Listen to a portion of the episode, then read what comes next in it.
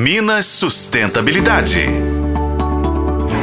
No Brasil, existem sete leis ambientais criadas pelos governos em níveis local, nacional e internacional para regular e orientar atividades que possam afetar o meio ambiente.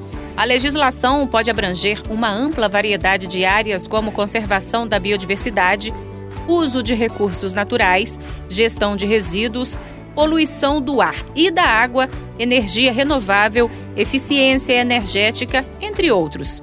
E algumas delas incentivam o uso de energias renováveis, estabelecendo metas para a participação dessas fontes no mix energético e criando incentivos financeiros para investimentos neste setor. Outras leis têm como objetivo regulamentar o uso de recursos naturais, estabelecendo limites e critérios para a exploração sustentável.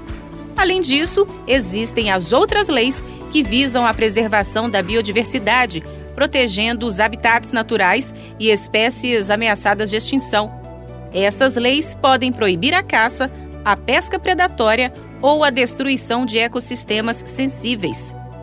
As leis de gestão de resíduos são igualmente importantes, estabelecendo diretrizes para a coleta, reciclagem e disposição adequada dos resíduos sólidos e perigosos, com o objetivo de reduzir a quantidade de lixos enviados para aterros sanitários e minimizar os impactos ambientais negativos. Pois é, gente, é importante ressaltar que as leis sobre sustentabilidade variam de acordo com o país e a região refletindo as necessidades e prioridades específicas de cada localidade. Portanto, é essencial consultar as leis e os regulamentos específicos aí do seu país ou da sua região para você entender aí as obrigações e os requisitos relacionados à sustentabilidade. Informação nunca é demais quando se trata da preservação do mundo em que vivemos. Vou ficando por aqui, por hoje é só. Até mais, pessoal!